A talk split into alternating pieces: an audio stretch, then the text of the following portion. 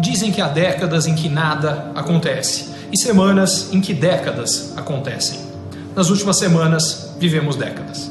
As pessoas ficaram em casa, trabalharam muitas delas de casa, se acostumaram a trabalhar de casa, perceberam que há vantagens em trabalhar de casa e isso vai mudar a forma como as empresas funcionam.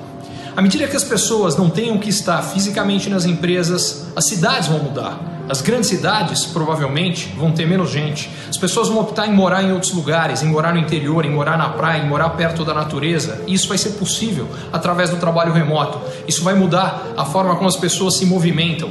Isso vai mudar a forma como as empresas funcionam. Isso vai mudar como as empresas contratam, quem elas escolhem, onde elas escolhem. Enfim, tudo vai mudar. Além disso, a transformação digital acelerou num ritmo que a gente nunca imaginou. Se não fosse o bastante, a gente tem ao mesmo tempo um processo de antiglobalização, de desglobalização, que também já vinha acontecendo antes, se acelerando e se acelerando demais. Cadeias de produção que eram globais vão se tornar regionais. O meio ambiente, em dois meses, de repente, ficou muito mais parecido com o que ele era há décadas atrás.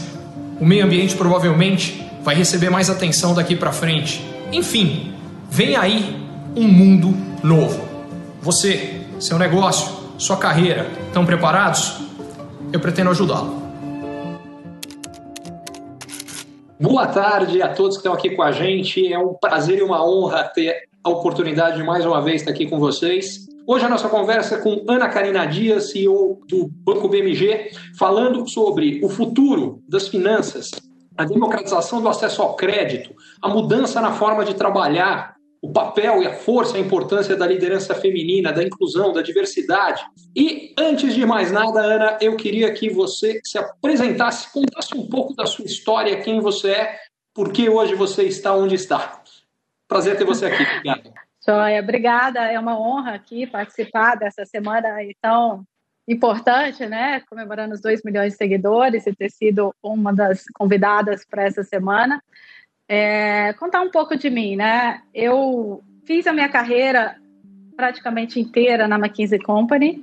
Fui desde 2000, 2000 a 2019 na McKinsey, uh, lá dentro da McKinsey muito focada no setor financeiro e também uh, na função organização, que envolve muito governança e toda a parte de, de organização ali. Início de março, né, a minha relação com o BMG começou como presidente do conselho, eu fui convidada, trabalhei com, em 2018 com os acionistas do BMG e num trabalho grande de profissionalização e modernização do banco, como consultora, como sócia da McKinsey.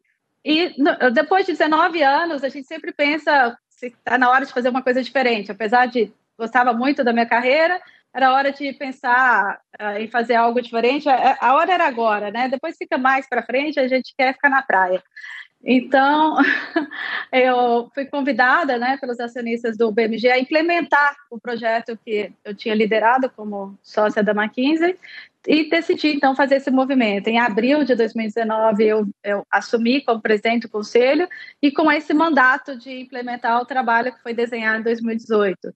Isso, então, com isso foi natural. acabei ficando muito próxima da gestão do banco ao implementar todo o trabalho.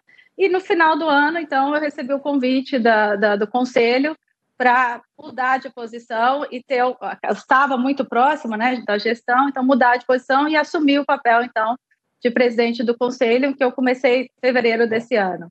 Então, esse é um pouco dessa. Não, do banco a partir de fevereiro, né? E, e a... presidente do banco. Eu consigo entender que você se atrapalha nessa hora, porque de fato assumir a presidência de um grande banco brasileiro em fevereiro, aí chega meados de março, o mundo vira de cabeça para baixo, eu estaria fazendo confusões muito maiores do que essa. Conta como foi essa experiência.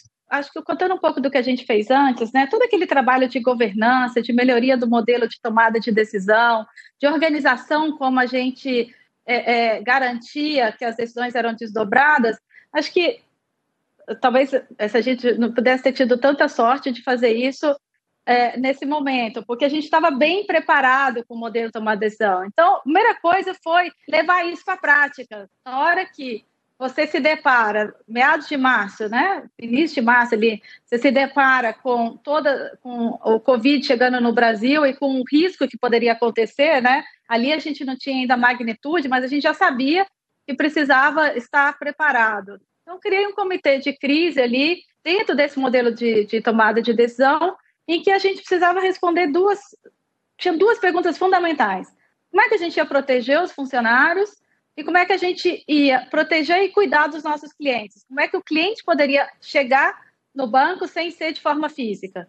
Então, esse comitê de crise focou nessas duas, é, nessas duas é, vertentes é, e rapidamente a gente conseguiu implementar tanto o trabalho com os funcionários quanto o trabalho com os clientes. O que eu acho muito legal no que você falou são duas coisas que me chamaram a atenção. Você, quando você falou do comitê de crise, o assunto que te focou, que, o que vocês uh, colocaram como prioridade, primeiro é a palavra proteção. Uh, e segundo, começa pelos clientes, em segundo lugar, uh, perdão, pelos funcionários e depois pelos clientes. Foi a sequência que você colocou, deixando claro que se os, uhum. os funcionários não estiverem protegidos, não há como proteger os clientes. Eu acho que você está absolutamente correta e, e eu acho que uma coisa que chama atenção até que ponto você acha que, nesse sentido, para ter essa clareza, foi importante o fato de você ser mulher. E eu estou fazendo essa pergunta pelo seguinte: quando a gente vê a gestão da crise do coronavírus, aí eu estou falando de países e não de empresas, e os países que foram mais bem sucedidos nessa batalha, é claro que há exceções, mas há uma desproporção gigante entre países liderados por mulheres em geral se saíram muito melhor. Você acha que nesse sentido ajudou ou não foi bem por isso? Talvez tenha sido, sim. Eu posso até estar sendo injusta com os homens, né? Então, assim, mas. E, e as características também, elas não são é, é sempre 100%, né? As, todas as mulheres são assim ou todos os homens são assim. Mas é, acho que a mulher tende a ser, ter mais empatia. Até pelo jeito, você é criado, você é criado pensando em cuidar, você é mãe, você tem todo esse lado da, do, do cuidado e da empatia. Mas também mulher tem que resolver rápido. Então ali não adiantava só empatia. Você tem uma série de coisas para. Na vida, imagina, 19 anos de Mackenzie é, e criando filho. Você aprende a lidar com mil coisas ao mesmo tempo. Então, essa característica de conseguir lidar com muita coisa ao mesmo tempo, tomar decisão rápido, combinada essa empatia, eu acho que neste momento era o ideal. Talvez por isso que nos outros países isso tenha acontecido. E, e não é o fato de, é, é talvez não seja genético, é o fato do que você é treinado. Você, é treinado a isso. Então, assim, tem 19 anos que eu tenho que lidar com várias coisas ao mesmo tempo. Eu tenho que garantir, filho fica doente, tem reunião importante no cliente, você tem que fazer acontecer. E aí você vive numa gestão de crise, né? Então você é bom de lidar com a crise. Não, e, e, pelo, que, pelo que eu soube aí, como isso aí estava muito fácil, você tem cachorro também, e aí tem um pouco mais para ter mais alguém para cuidar, estava fácil demais lidar só com isso, né? É, é, é, daqui a pouco eles devem latir. Eu queria aproveitar uma, um papo rápido que a gente teve aqui antes de, de começar, que a gente estava falando exatamente sobre a mudança uh, do processo de gestão que foi necessária e que é necessária quando as pessoas passam a trabalhar mais de casa. Eu queria até que você comentasse, vocês tomaram uma decisão importante com relação a isso daqui para frente, mas a, a, mudança é que a gente sai de um sistema muito mais de comando e controle uh, para um sistema onde a gente tem que ter uma confiança muito maior uh, e uma capacidade efetiva de liderar, não por controle, mas por mostrar o que é importante e acreditar que as pessoas vão fazer. Como é que você vê isso? É, boa pergunta, bom ponto. Uh, primeiro, eu contar um pouco como foi para o BMG, que aí dá o contexto para todo mundo, né? Uh, vamos considerar, o BMG nunca teve home office. Estava dentro dessa transformação e modernização, isso era um assunto em pauta, não mas não estava na, na, prioridade da agenda uh, da pauta, sendo honesta com todos. É, em três semanas, a hora que a gente identificou, na hora que teve o primeiro caso no Brasil, que a gente começou a falar sobre isso, em três semanas eu já estava com mais de mil funcionários em home office. Então a gente conseguiu que do corporativo to, é, 98% ficassem em home office é, é, depois de três semanas. E com as decisões mais criativas possíveis. Você tem que ter todo o controle de um banco, então tem que ser o sistema do banco, né? Então, vamos comprar um laptop. Ah, não tem laptop para vender, tá todo mundo comprando laptop. Então, vamos deixar levar o desktop. Leva o desktop para casa. A cadeira da casa é ruim, presta a cadeira. Então, vamos, é, auxílio internet. Então, foi, a gente foi como a gente tinha é, a, a, diretoria se reunindo todo dia nesse comitê de crise, a gente conseguia tomar decisão muito rápido. E o que precisava foi feito para que eu tivesse mais de mil pessoas em home office, sem esquecer também toda a parte das lojas, das lojas Help. Ali foi um trabalho importante de o que, que eu preciso para proteger a turma ali, com máscara, álcool gel, é, é, distanciamento, um cliente cada vez, enquanto estava aberto, né? É, e depois, quando fechava, como é que você chega no cliente? Então, esse foi o contexto do home office. Nesse contexto, já no trabalho de modernização, e quando eu assumi como presidente do banco, eu já comecei um trabalho ali de comunicação forte com os funcionários. Então, a gente tinha acabado de lançar um live streaming onde é, uma vez por mês eu falava com todos os funcionários do banco ao mesmo tempo, sempre com um ou dois é, diretores comigo, dependendo do tema que os funcionários escolhiam. No momento de pandemia a, do home office, a gente passou para quinzenal esse live streaming e reforçou muito o modelo de engajamento com os funcionários, a comunicação direta com os funcionários, uma, uma rede social interna, uma ferramenta de geração de ideias. Muita coisa que a gente implementou no home office, a gente aprendeu na ferramenta de geração de ideias, os funcionários que tiveram ideia, não a gente. Então, assim, ali mesmo na diretoria, tendo as melhores ideias, para conseguir que o home office funcionasse bem, as melhores ideias vieram dos funcionários e a gente já tinha essa ferramenta, chama Idealize, em que qualquer funcionário pode dar a ideia ali e ela é votada entre os funcionários. Então, essa gamificação também é legal. Eles, é, as melhores ideias são mais votadas e implementadas. Então, nesse contexto todo, é, isso foi novo para todo mundo. Então, o primeiro passo, comunicação próxima, comunicação o tempo todo, comunicação próxima. É, na, teve um momento emblemático, na segunda para a terceira semana, onde a gente estava conseguindo ajustar todo o home office, é, e começaram, ah, tem 17 casos, 19 casos em São Paulo, não sei o quê. Começou a gerar aquela ansiedade e, os, e, os, e a gente tinha já colocado 30% em home office para diminuir o tráfego né, dentro do escritório, o fluxo. E aí, naquele momento, vários gestores ligando para os diretores, não, mas por que ele pode, por que eu não posso, por que não sei o quê. E aí eu chamei todos os gestores do banco para um call ali, onde a gente falou tudo que a gente estava pensando, tudo que a gente tinha dúvida, como que a gente ia fazer, do que a gente já tinha certeza e quão importante era que eles entrassem no jogo. Só ia funcionar com eles. E ali todos mudaram de postura nesse momento desse call ali. E o call não estava sozinho, eu estava eu e toda a diretoria junto, falando com todos os gestores do banco a importância deles confiarem na gente que tem muita coisa que a gente não tinha resposta, até hoje não tem resposta para um monte de coisa, como é que você ia ter a certeza, né? Então, esse, esse momento foi bem emblemático. E da, a partir dali, é, a gente reforçou muito a comunicação, a, a proximidade. É, aquilo que a gente estava falando antes, né? O modelo comando e controle, você vai ter, num home office, você tem que criar tantas ferramentas de controle, você tem que garantir o risco por ser um banco, né? Você tem que ser do sistema do banco, todo o risco de cyber, o risco de cyber é muito importante, então esse você tem que trabalhar forte, mas você tem que trabalhar com o funcionário na confiança, na produtividade, no engajamento, no que ele entrega. Não estou preocupado com a tarefa, estou preocupado com o que ele entrega. Se ele vai no horário que ele considera melhor. Então, essa visão, produtividade e entrega, ela é muito mais importante que uma visão tarefa. Isso também vem dessa mudança desse momento é, é dentro do banco. E o que aconteceu? Estávamos reunidos discutindo a volta em ondas, então vamos voltar, o governador está falando que pode, outro não sei o quê, vamos discutir, não sei o quê. Aí nessa discussão, um dos meus diretores né, falou assim, mas por que a gente não faz então para até o final do ano? Aí a gente, ué, boa ideia, está funcionando tão bem, por que a gente está discutindo a volta? Vamos fazer até o final do ano, mas vamos ouvir os funcionários antes da gente tomar a decisão. E a gente fez uma pesquisa com os gestores, 92% respondeu que queria continuar até o final do ano, 8% não. Então eu falei, não vamos impor nada, vamos criar um modelo que quem não quer pode voltar para o banco, só tem que avisar. Então, a gente, é, é hoje a gente criou um modelo de 100% de home office até o final do ano, com um buffer aí de 15%, para quem que sentir mais à vontade no escritório, e, e aí seguindo todos os cuidados lá dentro, né? Então, esse foi a, a boa experiência com home office, nos levou à decisão até o final do ano e a decisão para sempre, né? Só para ficar claro. Até o final do ano é nesse modelo agora. A partir do ano que vem, 60% de home office para quem quer, pelo menos, ainda estamos vendo se não vira 100. 60% de home office e 40% de escritório. E um escritório todo novo, muito com espaços coletivos. É, não, o que me chama a atenção no que você está falando são, acho que, três pontos.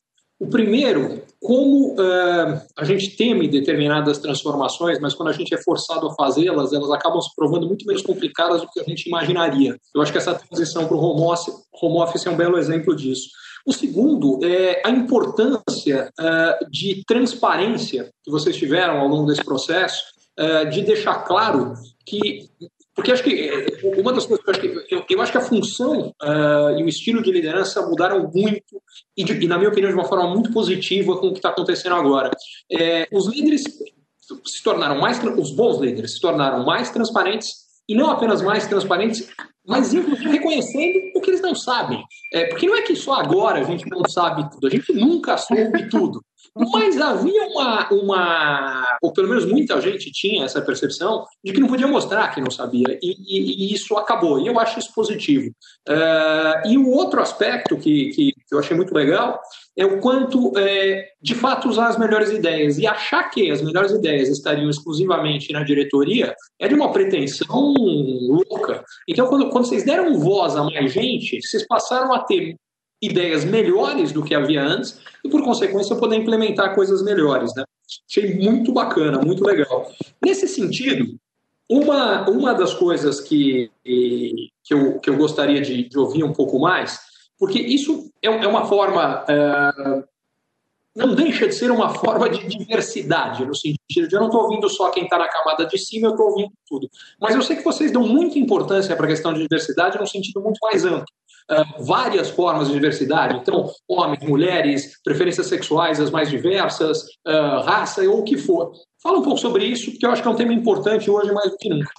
É, ótimo ponto, né? Uh, logo que eu entrei no banco e assumi, até como presidente do conselho, esse tema de diversidade já era um, é, é, era um assunto, mas se tornou muito mais forte, né? ainda presidente do conselho, a gente fez uma discussão com, com com os líderes, com, e ali a gente trouxe um manifesto, quais eram os temas que a gente queria realmente. Pode, podia até existir no banco uma boa diversidade, mas a gente queria falar mais sobre isso e colocar como política e discutir muito sobre isso. Então, um dos itens do manifesto veio a, a diversidade. É, e, e, impressionante como o BMG tem isso muito natural, né? É, faltava falar mais assim, muitos já me perguntaram: ah, é, você, mulher, presidente de banco, o sistema financeiro é mais masculino mesmo. A gente sabe, na liderança do sistema financeiro é mais masculino. Isso nunca foi um tema, foi um não assunto para o conselho tomar uma decisão de quem seria o presidente do banco. Eles estavam atrás da pessoa certa, não do gênero. Então, você, é, o melhor da diversidade é quando começa a ser o não assunto. Hoje em dia ainda tem que ser muito assunto, porque a gente está bem longe do não assunto. A gente é, tem que falar. inclusão e da diversidade. Né? Inclusão é, é, quando a gente aceita o que é diferente. E diversidade é quando é o que é, e acabou, né? É, exatamente. E diversidade. Agora, como ainda não é um não assunto de maneira geral, então, dentro do banco, a gente começou toda uma frente de, de diversidade, e de forma que, é, não só em recrutamento, mas o principal é, é o, o bem-estar. Então, assim, que a pessoa sinta bem de ser ela mesma dentro do banco, né? Então, esse é o principal. É, você tem que pensar como é que você recruta, como é que você é, promove, é, garantindo né, que não existe preferências e tudo isso, mas de uma forma mais neutra. Mas a, a, o mais importante é você estar num ambiente que você se sente bem sendo você mesmo. Esse é o principal da diversidade. E isso faz com que as pessoas fiquem muito mais felizes. É, e as pessoas, quando você é você mesmo, né, você dá o seu melhor. Você não tem que criar um avatar. A pior coisa do mundo é criar um avatar. Até nessa discussão também era diversidade de vestuário. O que, que a gente fez? Isso foi antes, né? Antes da, de começar tudo e da pandemia, foi uma das primeiras coisas da nossa transformação. Hoje em dia você vai como quer no banco. Não tem, não tem mais. É, você pode quer dizer de chinelo, você vai. Se quer de bermuda, você vai. Se quiser de salto alto, você vai. Se quiser de terno, você vai. Então, assim, porque também tem do outro lado, né? Agora só é legal de um jeito, terno não é legal. Não, se você é feliz de terno, é assim que você vai. Eu, eu gosto de salto alto, então vou de salto alto. Então, você tem é, essa, essa diversidade de você poder. O principal é você poder ser você mesmo, no seu vestuário, no ambiente. E ali, estou focado na minha entrega, no meu trabalho, não estou focado em, em, em fingir nada ou esconder nada. É, eu acho que esse ponto é importante porque, além do fato de que pessoas, como você colocou, mais felizes, só o fato delas serem mais felizes já importa por si só, mas elas são mais produtivas. Mas eu acho que é, organizações que prezam por isso acabam tendo uma vantagem competitiva importante do ponto de vista de atração uh, de, de gente. E, diga-se de passagem, diversidade é fundamental para inovação porque quanto mais diferentes forem as pessoas e as ideias, e mais completa a visão da realidade como um todo que elas têm, exatamente porque algumas vêm um lado e outras eventualmente outro, melhor vão ser as decisões vão ser tomadas. Nesse sentido, eu quero aproveitar de passar a pergunta, já estão chegando várias perguntas aqui para a gente, eu queria te passar uma, que é do Rubens Elishwir. Se eu estou pronunciando o teu nome errado, Rubens, o seu sobrenome errado, eu peço desculpa, mas enfim, a pergunta dele é a seguinte: como é que o BMG está se preparando para o futuro do banco com enfoque especificamente no digital? Ótimo, obrigada, Rubens. Você me deu o gancho porque eu queria falar agora do cliente. Né? A gente falou tanto do home office e eu não, não pude falar do cliente. Já no final do ano passado, reforçando a, a transformação, a gente já estava desenvolvendo uma série de ferramentas é, de digitalização da ponta e a gente chama a nossa estratégia ela de digital, né? Que é você usar o, o, o humano ou a, ou a, presença física ou, ou, alguém te ajudando com a melhor ferramenta digital. Então, é, é, ter desenvolvido isso ano passado foi fundamental agora, porque você tinha um conjunto de barreiras que impediam que a gente pudesse ser mais digital. Ah, isso não pode, isso depois. Todo mundo falava das competências do futuro, como futuro é 2025. Mesmo 2025 está ali. E segundo, que agora 2025 está aqui, né? Assim, não existe mais futuro. Ah, vai ser VUCA, vai ter futuro, indústria 4.0. Gente, futuro chegou, chegou bem rapidinho e, e as barreiras psicológicas caíram. Com isso, uh, o que, que a gente fez dentro do banco? Como eu falei, a gente precisava conseguir chegar no cliente de forma remota e o que o cliente pudesse chegar na gente. Mas, se fosse totalmente digital, por isso o FIS é tão importante, muitos clientes precisam de ajuda, ajuda para é, fazer, é, pegar um crédito, ajuda para abrir o aplicativo, ajuda para entender. Então, esse cuidado é importante. Então, o que, que a gente fez e onde eu vislumbro o digital do futuro? Eu acho que o digital sozinho, o digital automação sozinha, não vai funcionar. Eu acho que vai funcionar fortemente quando você combina o melhor das características humanas com o melhor da tecnologia. Aí sim, a gente usa, a gente consegue sim ter a melhor experiência para o cliente, a gente consegue perceber o que, que a automação não está percebendo e, e, e, evoluir bastante na tecnologia. Então, eu falo, eu já falei em outra live que o BMG é, transformou em cinco semanas, fez uma transformação de um ano, né? Porque até essa parte de formalização remota, digitalização da ponta, ter os nossos parceiros trabalhando com com as nossas ferramentas para saída de, da, da, formalização do papel para uma formalização eletrônica, você a gente foi de 5% para 70% de formalização eletrônica. E a meta é chegar em 90% e pouco, né? A não ser situação que, que não dê. Mas é, o caminho é chegar ali. Eu vislumbrava chegar em 70%, talvez no final do ano que vem. Então, e agora é, tem mais volta, né? Não tem mais volta. O VUC, o é brincadeira perto das transformações do corona, né? O VUC é uma beleza, é estável. O, o, que, o que você chamou a atenção, que eu acho que é importante, é tecnologia como meio e não como fim. O fim são as pessoas. E no caso de vocês, tem outro, outro ponto que eu acho que é muito relevante, porque o BMG é particularmente forte em crédito consignado. E uma parte significativa disso para a pessoa de mais idade, onde não necessariamente a facilidade de lidar com tecnologia é a mesma de pessoas mais jovens. Como é que vocês estão lidando com isso tudo? A gente fala muito, e eu sempre eu falo, eu quero reforçar, o BMG não quer ser digital, quer ser digital. O BMG acredita muito nos parceiros, tanto nos franqueados da loja Help, quanto nos correspondentes que, que nos apoiam. Essa, esse papel do parceiro é fundamental. Então, o que, que foi? Foi instrumentalizar o parceiro com a melhor tecnologia para que ele pudesse ter esse essa conversa com o cliente à distância, mas ajudar o cliente a fazer isso, ajudar o cliente a fazer essa formalização remota, dar confiança para o cliente de que ele podia, onde ele tem que clicar, como fazer. E isso vai, isso não vai mudar do dia para a noite. Você tem que, por isso a estratégia Fígito. Essa é a característica do nosso Brasil. Então a gente precisa sim desse apoio humano aí com a, com a tecnologia. E, e, e eu vejo isso para frente, no consignado, no, no, cartão consignado, no crédito consignado, é, você tem um público que às vezes, é, como você colocou, mais velho, e você ter esse cuidado e alguém o ajudando, isso é fundamental. É, então, quer dizer, fundamentalmente o que você está falando é o seguinte: não é uma substituição do humano pelo digital, mas é uma soma do humano e do digital, potencializando o que tem de mais humano que é do lado do cliente, facilitando Exatamente. a vida do cliente, de comodidade para o cliente. Agora, você falou em que a gente já tinha tocado mais do lado da equipe, que você queria falar do cliente, mas eu sei que vocês vão além disso, até pelo que eu sei, vocês têm um programa que é o Pensando em Todos, não é isso? Um projeto. Isso, isso. Eu queria pegar isso, porque eu sei que vocês olham um outro lado, que é o lado de sociedade disso aqui também. Conta um pouco para a gente. Dentro dessas discussões do Comitê de Crise, em onde a gente estava pensando todos os elementos que a gente tinha que fazer, é, e como a gente queria, qual seria o nosso posicionamento, também nesses brainstorms aí veio esse lado importante, qual é o impacto na sociedade? Não, não vem só doação, mas como é que você ajuda a, a sociedade como um todo. Então a gente colocou o programa Pensando em Todos como guarda-chuva de toda, toda a nossa discussão, todo o nosso marketing, toda a nossa comunicação com a sociedade, toda a nossa comunicação com os funcionários, é, dentro desse guarda-chuva do Pensando em Todos. Fazendo com que a gente não falasse só de cliente e, e, e funcionário, mas também a gente falasse de sociedade. Eu acho que esse terceiro pilar uh, do impacto na sociedade foi o, uh, o que nos ajudou com esse guarda-chuva do, do, Pensando em Todos.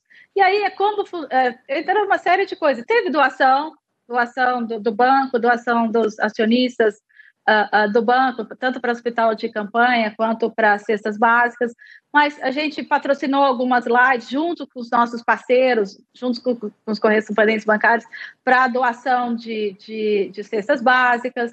A, a, discussão toda com os funcionários envolve também no papel deles na sociedade.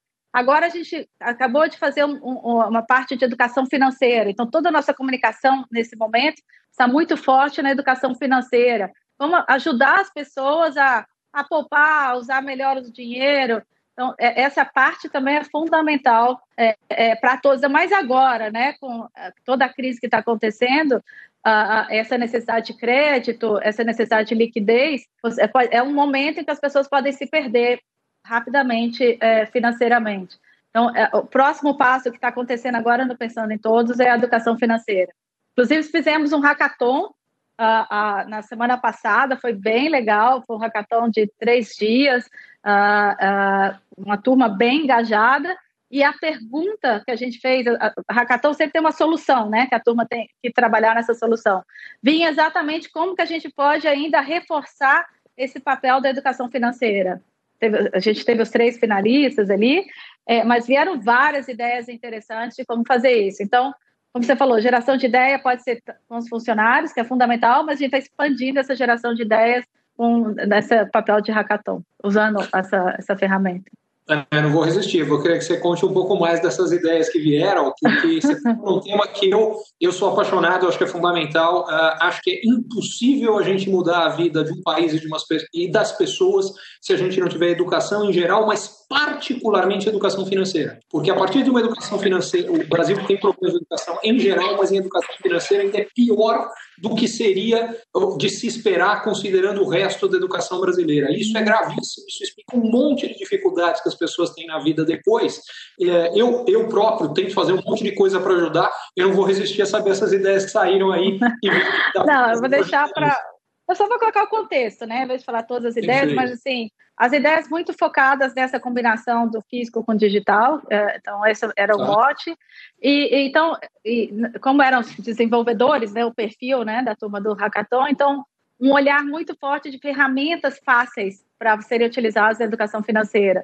E ferramentas que podem ser é, plugadas né, na nossa proposta de valor, é, ferramentas que a gente pode usar nossa força de vendas, nossos canais para espalharem esse tema, né? Então vieram ideias muito fortes, combinando a, força de vendas, os canais, com ferramentas simples para o usuário na ponta. Então, a gente ainda não. Isso aconteceu semana passada, né? Semana passada foi o, o hackathon.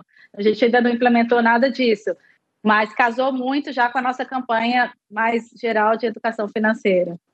Muito bacana. É, eu já, você já, já tem um curioso aqui. Estou curioso para ver o que vocês vão fazer. Agora eu queria te passar a pergunta do Felipe Conrado, porque eu acho que ela é bastante boa, porque quando você falou que 2025 já é, era ali e agora é aqui, isso é verdade em vários sentidos. E no setor financeiro tem uma coisa que é uma revolução importante que começou, está vindo aí e que deve vir com tudo, que é o Open Banking. A pergunta dele é exatamente como vocês estão se preparando para o Open Banking. Eu acho que o Open Banking ele democratiza muito, né? Então, para bancos médios, isso é bom, né? Eu acho que no Brasil, quanto mais a gente democratizar o sistema financeiro, melhor vai ser, né? Contar para quem não necessariamente conhece o que é o Open Banking, contar um pouquinho o que é. A ideia de Open Banking é o seguinte, é que as informações hoje, que hoje são tratadas como sendo as informações financeiras, o histórico financeiro das pessoas que são do ou eram tratadas até hoje como do banco, elas são das pessoas e que todas as instituições financeiras terão acesso a isso. Com isso, tem uma competição maior entre as instituições financeiras pelos clientes e, por consequência, o custo para esses clientes conseguirem acesso a crédito tende a cair com mais competição. Então, essa é uma grande vantagem. Isso nos Estados Unidos já teve um papel bastante importante e espera-se, acredita-se, e eu particularmente acredito, que vai ter um impacto também substancial no Brasil nesse sentido. É, tem dois aspectos importantes aí. Tem o lado para o cliente, né? Porque quando você tem mais informação, você consegue fazer uma modelagem muito melhor e você consegue fazer taxa ajustada ao risco é, muito melhor. E aí, com isso, você consegue ter um crédito com uma taxa menor. Então, é, e você, então, você tinha uma informação, só o outro banco tinha, você não tinha, você acaba, acabava tendo que no escuro, usando birô e, e, e, na sua modelagem de crédito, talvez você não fosse tivesse a melhor taxa. Então, a taxa ela é sempre ajustada ao risco. Quanto mais informação, menos risco, potencial de cair a taxa. Então, esse é um lado. Mas tem outro lado também, se perguntou para a gente, né? Eu vejo também uma vantagem muito grande para para os bancos médios, para as fintechs, porque você democratiza mais é, isso. Então, a gente vem trabalhando, na, eu, eu, enxergo isso muito mais como uma oportunidade do que uma ameaça, é uma oportunidade grande para um banco médio, sim. Você tem, você pode ousar mais em algumas coisas importantes. Não, sem dúvida. No caso brasileiro, isso é particularmente importante porque o Brasil tem é, uma concentração bancária muito significativa. Você tem cinco instituições que controlam mais ou menos, depende do que você pegar, mas 85% do mercado. Então, de fato, é, é por isso que no Brasil o potencial de redução de custo para o tomador final de recursos existe em qualquer lugar. Mas no Brasil, o potencial disso talvez seja maior do que em qualquer outro por esta característica específica. Por isso que é tão importante, e eu concordo com você. Isso é uma oportunidade para ah, todas as instituições pequenas ou menores estão surgindo, as fintechs e para todos. É, minha visão é muito parecida com a sua nesse sentido. Uma outra pergunta que tem aqui é, é que você falava da, da, do que é o Pensando em Todos, da preocupação. Especificamente, o que vocês têm voltado para pequenos negócios, MEIs e autônomos? Se tem algum tipo de plano social de crédito, alguma linha específica que vocês estejam trabalhando, ou como vocês estão trabalhando as próprias linhas que o governo já disponibilizou recentemente? É, como você falou, né, o foco do, do, do BMG é, era consignado, né? Consignado e, e, e o crédito também emergencial para cliente consignável. Então, esse era o foco maior. E há um ano a gente abriu o banco digital para lidar com o mar aberto e, e, está evoluindo a proposta de valor do banco digital, já está bem melhor. Tem, tem o Volta para mim, o Volta para mim é bem legal, você tem cashback tanto com débito quanto crédito desconto em farmácia. Então, tem uma série de, uma série de elementos que reforçam a proposta de valor do banco digital. E a gente está trabalhando em várias outras coisas, eu não posso ser tão, é, contar toda a estratégia aqui do banco, mas exatamente por, por, esse público, ser um público que a gente acredita muito e, e, e a gente é, tem uma conexão forte com esse público, MEI e micro, é, microcrédito, MEI, é, até pequena empresa, não estou falando nem só de é, de MEI e micro. Está, sim, no nosso radar, estamos evoluindo para uma proposta de valor bastante interessante para esse público. Então, isso está tá no forno, está no forno já quase quente. Desculpa te interromper, mas você concorda comigo que o próprio processo de evolução do Open Banking é uma coisa que deve ajudar bastante a possibilidade bastante. Dessas, bastante. de outras instituições, não só a BMG, mas de outras, poderem fazer isso de uma forma mais significativa? É, e também o, a BMG tem um investimento na, na BMG Granito, né, que é uma subadquirente virando a, adquirente, e ali também casa bastante a estratégia da, da, da, da Granito com essa estratégia de trabalho com, com eu falo de PJ, né, PJ, que entra MEI, são, MEI são micro, pequenas, pequenas empresas, exatamente. Das pequenas empresas. Então, esse é bastante estratégico para o banco e com todas essas novas uh, possibilidades e informações, e já pelo fato do banco é, é, ter um, um, uma proximidade muito forte com esse perfil de cliente, então isso para a gente é fundamental é, evoluir nessa por esse caminho. Então são cenas do próximo capítulo. Combinado, vamos ver o filme, é isso aí. E que, aliás eu acho que esse é um ponto importante. É, o momento que a gente está vivendo é um filme que a gente acelerou o ritmo no qual o filme passa. É, a gente tem uma tendência muito grande de olhar a foto, a imagem do momento e perder a noção do filme. Agora, quando o filme está passando em velocidade acelerada, que é o que está acontecendo agora, pelas mudanças de tecnologia que se aceleraram e, e ainda mais com tudo que está so, associado à questão da crise do, do coronavírus, é, é, existe uma tendência grande da gente falar: não, as coisas são assim, não vão mudar.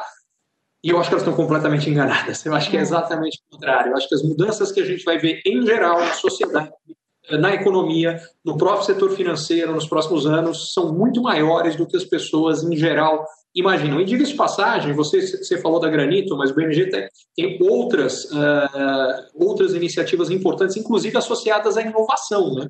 É, no, nos últimos anos, bastante coisa que vocês passaram a estar muito mais próximo desse setor de inovação. Da onde vem a estratégia e como é que você vê isso especificamente impactando os negócios do banco? Eu falei, eu dei o exemplo do hackathon, mas é um exemplo pequeno, né? Eu acho que uh, o que a gente tem trabalhado muito dentro do banco é todo o ecossistema uh, com startups, com, com, com fintechs. Eu acredito muito, assim, você tem um problema, você precisa de alguém para resolver seu problema, você pode desenvolver internamente e levar um tempão, você pode encontrar o melhor o melhor provedor para aquele problema. E aí que entram as startups e as fintechs. Então, a gente tem um olhar muito aberto em relação a isso, reforçou, assim, acho que no, no último ano a gente reforçou muito isso, e a gente está exatamente discutindo como pode reforçar ainda mais.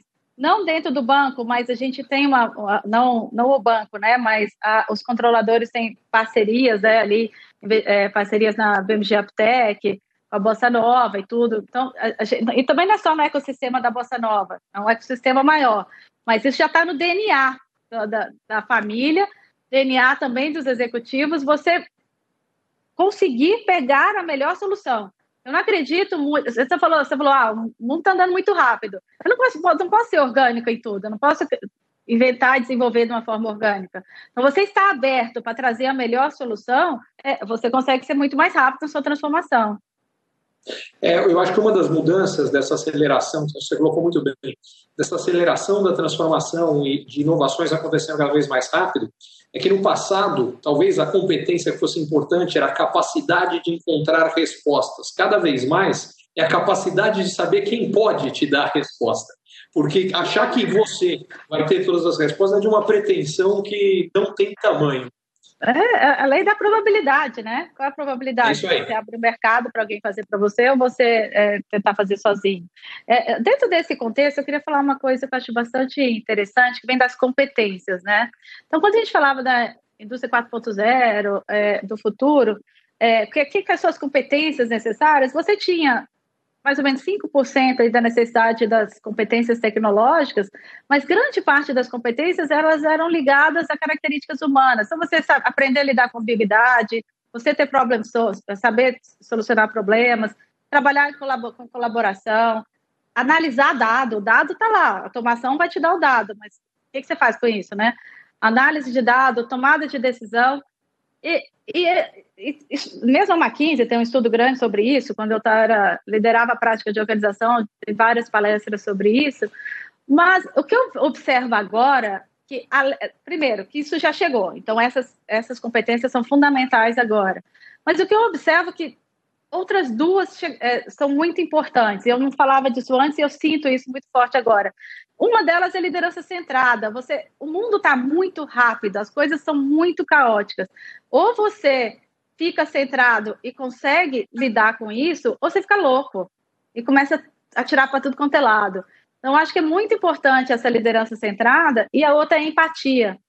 É, a empatia, a, a, a, e o Covid, essa confusão toda, o Covid, ele, ele veio estressar esse lado da empatia, né? ou a gente tem o cuidado, ou a gente tem empatia, ou não vai funcionar. Então, você, é, é, é, é eu, ficou mais forte ainda para mim o que eu achava como teoria, hoje eu sinto na prática que o que vai mudar o jogo são as características humanas. É interessante você falar que é o que você achava como teoria você sente na prática. Eu tenho uma percepção muito parecida que que esses últimos três meses fizeram foi nos fazer sentir o que a gente discutia, mas estava aqui, não estava aqui, hoje está aqui. É. É, mas com tudo, e com relação a esses dois pontos que você colocou, especificamente liderança centrada em empatia, o que eu acho que eles têm de fundamental, e mesmo um terceiro que você passou mais rapidamente, mas que eu acho que é importante, que é o que você falou, uma coisa é o dado, a outra coisa é a análise do dado, eu acho que você está certíssima, porque dado não é conhecimento, e o que importa não é dado, é conhecimento. Um dos problemas que eu vejo muito é as pessoas focarem em dados que estão muito facilmente disponíveis, mas que às vezes são irrelevantes ou são uma parte muito pequena da questão, mas como está fácil, aquele dado está muito fácil, elas focam naquilo. Não, não sai do processo contrário, que é qual é o conhecimento que eu preciso, e aí eu vou buscar os dados que podem me trazer o conhecimento que eu necessito. Então, qual é o dado disponível e o que sai daqui? E aí fica uma coisa pequena. E no sentido de liderança centrada, é exatamente o contrário disso. E eu acho que está muito fácil, com a quantidade de transformações, de mudanças, de estímulos, de coisas acontecendo, a gente se perder. E quando eu falo está muito fácil, a gente, o agente, a gente, vocês estão olhando para o agente. É. Eu sou o primeiro se perde nisso aqui o tempo inteiro. Por isso que eu consigo ver o quanto isso é importante. É super legal você chamar a atenção disso. Não, não, só queria reforçar esse ponto. Assim, a, gente nesse momento, a gente está aqui conversando, a gente tem uma série de coisas para tomar decisão como líder, mas também a gente está preocupado. Eu estou preocupado se minha mãe está tá segura lá em Brasília, é, se, ela, se alguém está indo lá, alguém pode levar o convite para ela. É, eu estou preocupado com a minha sogra, estou preocupado. Então, assim, você tem que ficar centrado, porque a gente está no momento com muita preocupação. Você tem preocupação de maneira geral. E, ao mesmo tempo, você tem que tocar um banco, né? Eu entendo exatamente o que você está falando. Essa semana, para mim, isso foi claríssimo. Que acho que faz dois dias eu estava dormindo no hospital aqui em São Paulo, porque meu pai teve de última hora fazer uma, uma operação de uma colocação de marca-passo. Então, estava com ele lá no hospital, resolvendo umas coisas do hospital no dia seguinte. Aliás, deu tudo certo. É, que, que bom, Que bom, eu ia te mas, perguntar. É, já acabou, acabou de. Foi para casa hoje. Então, o, mas o meu ponto é exatamente o que você está falando. Isso, essa é realidade, que é a sua realidade, que é a minha realidade, é a realidade de todo mundo, é assim com todo mundo. E eu acho que essa é uma das coisas, diga-se de passagem, que talvez antes do coronavírus as organizações não dessem a devida importância. E talvez, diga-se passagem, isso explica, inclusive, quando você falou, por exemplo, que instituições financeiras, em geral, faltam líderes mulheres, e como normalmente cai uma carga desproporcional nas costas das mulheres, das soluções, de todas essas outras coisas do dia a dia, isso talvez impossibilitasse. E talvez exatamente com a vivência que a gente está tendo da, do home office e, e onde essas coisas acabam ficando ainda mais misturadas, eu espero que isso possa criar, como você falou de empatia, uma empatia nesse sentido das organizações em relação aos problemas e dificuldades que todos temos na vida do dia a dia e que crie, como vocês estão fazendo com a proposta de home office de você, a opção de formas melhores de trabalho e mais fácil levar isso tudo. Você acha que é para esse caminho que a gente vai? Eu, eu tenho certeza, tem que ser. Eu acho que a gente chegou numa. É, acho que toda se a gente olhar no, a história, né, toda vez que você teve uma crise dessa magnitude mundial, o mundo saiu diferente. Né? Então tem que ir esse caminho. Até assim, é, quero falar de um tema tão polêmico, mas assim, a empatia também está levando a certa indignação. Está vendo todos esses, todos esses movimentos uh, uh, antirracistas, tudo que está acontecendo. Por quê? Porque ninguém está aguentando mais a falta de empatia. Falta de empatia faz muito mal, ninguém está aguentando. Então, você tem que ter empatia e está levando indignação de coisas absurdas, que talvez antes ficassem mais adormecidas. Então, essa indignação também é muito importante. É, você tem toda a razão. É, a, gente cansar de aceitar o que a gente nunca deveria ter aceitado é, uma, é algo muito positivo. Ana, queria te passar uma pergunta aqui que é do Clécio Dias. Ele, é, que eu achei uma pergunta bem interessante, ele quer saber o seguinte: o que te faz acreditar que o BMG vai ser mais admirado por seus clientes no futuro? Ah, é o que me faz acreditar. Eu acho que é o cuidado todo, todo o cuidado que a gente tem com o cliente. Então, assim, primeiro, o BMG é um banco que vai fazer 90 anos agora, então ele, ele passa toda a segurança e solidez. O banco que viveu bem, sólido por 90 anos, mas combinado essa segurança, então um banco que está se modernizando absurdamente para que torne a vida do cliente cada vez mais fácil. O cliente vai olhar para a gente e vai ver: olha, aqui eu tenho alguém que me ajuda, aqui eu tenho a melhor ferramenta, aqui eu tenho a melhor proposta de valor e eu ainda tenho a segurança de ser um banco de 90 anos. Então, essa combinação toda, com certeza, vai fazer e já está fazendo que o cliente admire a gente. É, eu, eu achei bem bacana a tua resposta, porque ela está completamente de acordo com uma visão mais ampla que eu tenho, é, que em um monte de situações agora as pessoas estão tentando é, buscar respostas é, de ou um ou outro, quando as respostas são um e outro. E Por outro. exemplo, você está falando que a questão de não é segurança ou agilidade e, uh, e facilidade digital, é um e outro. Uh, eu escuto muito no caso do varejo, gente falando, não, mas será que o futuro é da loja física ou do digital? Não, é um e outro, porque é comodidade é do cliente. É, isso eu acho que é importante, essa visão mais ampla, fugir de falsas dicotomias, que, diga-se de passagem, você, você trouxe um outro tema antes, rápido, eu também não vou querer entrar profundamente nele, mas eu acho que ele também é sinal um pouco disso. É quando você falou de está tendo manifestação antirracismo e outras dicotomias, são por ver as coisas, como eu te falei, de um lado que é um ou outro. Chega disso, é um e outro. É, eu acho que esse é um ponto importante. Exatamente, exatamente. Ou você trabalha com eu, você fica doido. Exatamente, até porque nós somos um e outro, nós somos o profissional e o que está em casa, nós somos isso tudo, então faz parte. Exatamente. Che isso até o home office. É, o home office ajudou muito a quebrar isso também, porque hoje você faz reunião ali, o dia inteiro em reunião, né? E, e os, todos os funcionários o dia inteiro em reunião, e todo mundo dentro da casa do outro, né? Então antes a gente ia para o banco, agora todo mundo entra na sua casa. Quebrou muito essa barreira do, do, do persona profissional a persona pessoal, né? Mas é o que você falou, a gente está entrando na casa das pessoas e, portanto, está vendo as pessoas mais de verdade, o que ajuda no que você falou, as pessoas poderem se mostrar mais de verdade, uhum. serem mais de verdade e, por consequência, serem melhores. Uma coisa que eu queria te perguntar, porque é uma coisa que eu notei na minha equipe, já ouvi várias histórias, eu imagino que no caso de vocês deve ter acontecido parecido, Uh, para algumas pessoas da minha equipe, eu vi que teve um, uma melhora de produtividade absurda. E eu acho que ela tem muito a ver com isso. Então, teve gente que cresceu demais profissionalmente nesses últimos três meses, como eu nunca imaginaria que poderia acontecer num período tão curto, e eu acho que ela também tem a ver com esse processo. Com certeza. Foi exatamente por isso que a gente tomou a decisão de estender, de trabalhar dessa forma. Funcionou tão bem, tão bem. As entregas estão estão tão boas, a produtividade, engajamento está tão alto, por que fazer diferente, né? E a gente nunca teria tentado algo desse tipo, 100% de home office por oito meses, se não tivesse acontecido isso. Eu acho que agora eu comecei a falar para os funcionários se cuidarem, porque acho que está excessivo. Assim, não para para almoçar, não para para isso, não para para isso. Eu acho que é importante agora ajudar a turma a ter mais disciplina e o cuidado com, ela, com eles mesmos, né? Porque senão você acorda, senta no computador e vai dormir assim, o dia inteiro em reunião ou fazendo alguma coisa. Eu achava que era só eu que fazia isso, quer dizer, não sou só eu, então. Não, por isso essa disciplina é fundamental. É, é eu, diga de passagem, no meu caso, foi alguém da minha equipe que trouxe isso também, é, da importância, ao mesmo tempo tem essa coisa de poder estar inteiro lá, mas a importância de dividir o período bom. Aqui, agora, chega. Trabalhei, fiz, é. tem o resto que tem que ser vivida, né? É, eu acho que é importante. Ana, tem mais uma pergunta bem bacana aqui, que é uma pergunta do Carlos Gil, que ele fala o seguinte: se vocês têm alguma medição do nível de envolvimento dos colaboradores com relação à inovação do banco antes e depois do home office?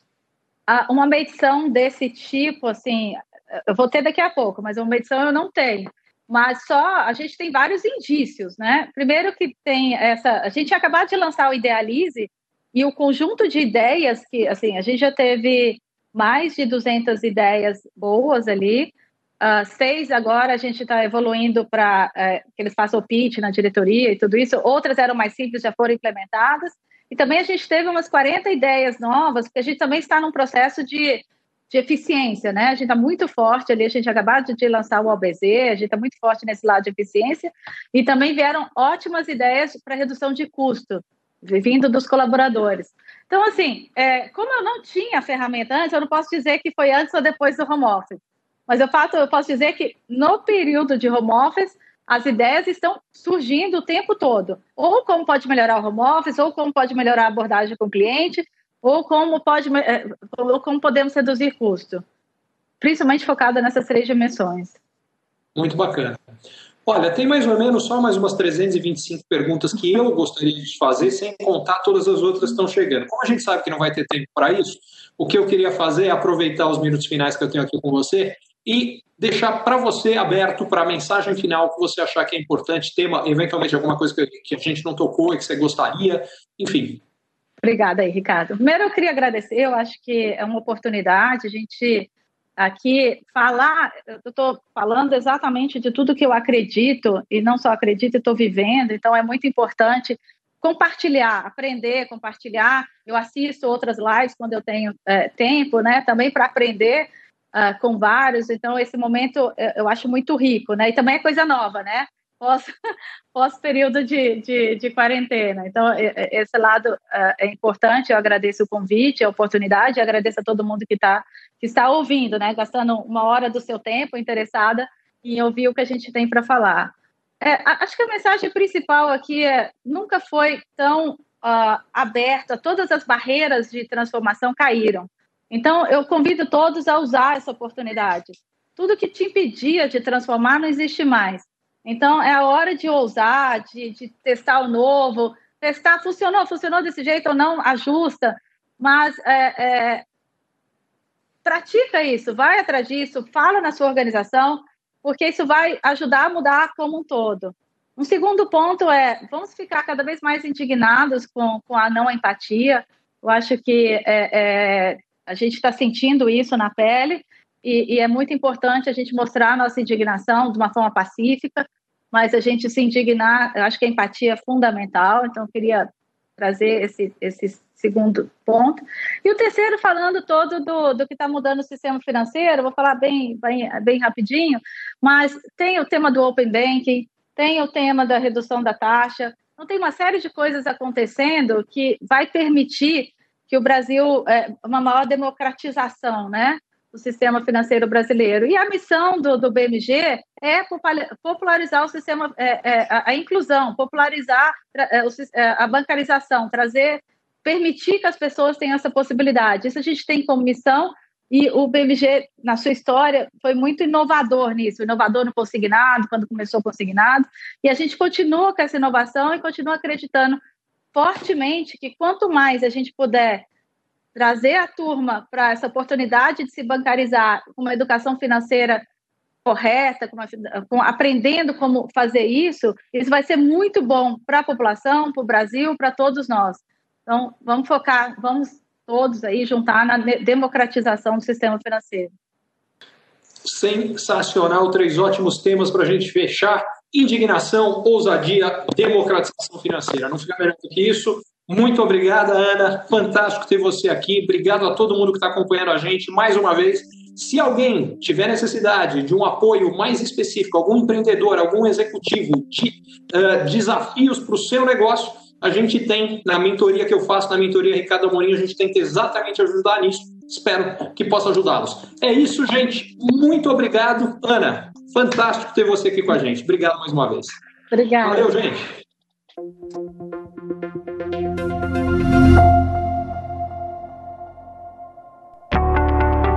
Se você é empreendedor ou executivo e você ou o seu negócio tem encontrado desafios para crescer mais, para ter margens melhores, para obter resultados melhores, para sustentar um crescimento acelerado de antes, para conseguir um novo investidor, para conseguir financiamento para o seu negócio, para fortalecer a sua equipe, talvez a mentoria Ricardo Amorim seja para você. Lá o que eu faço é ajudá-lo a entender melhor as transformações econômicas, sociais, demográficas, tecnológicas que estão acontecendo e, baseado nisso, tomar decisões melhores e montar a melhor estratégia para lidar com o seu desafio específico.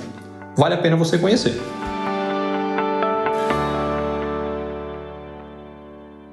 Curtiu esse conteúdo? Assine para receber quando cada um dos próximos for publicado.